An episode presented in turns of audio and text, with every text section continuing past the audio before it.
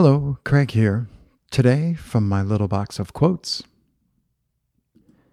Everyone here has done this, of course, but it hasn't yet been part of you graduates' actual life routine, day after week, after month, after year.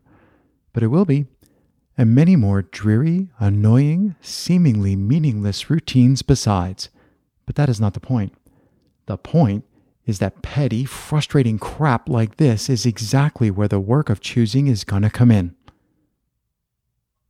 David Foster Wallace.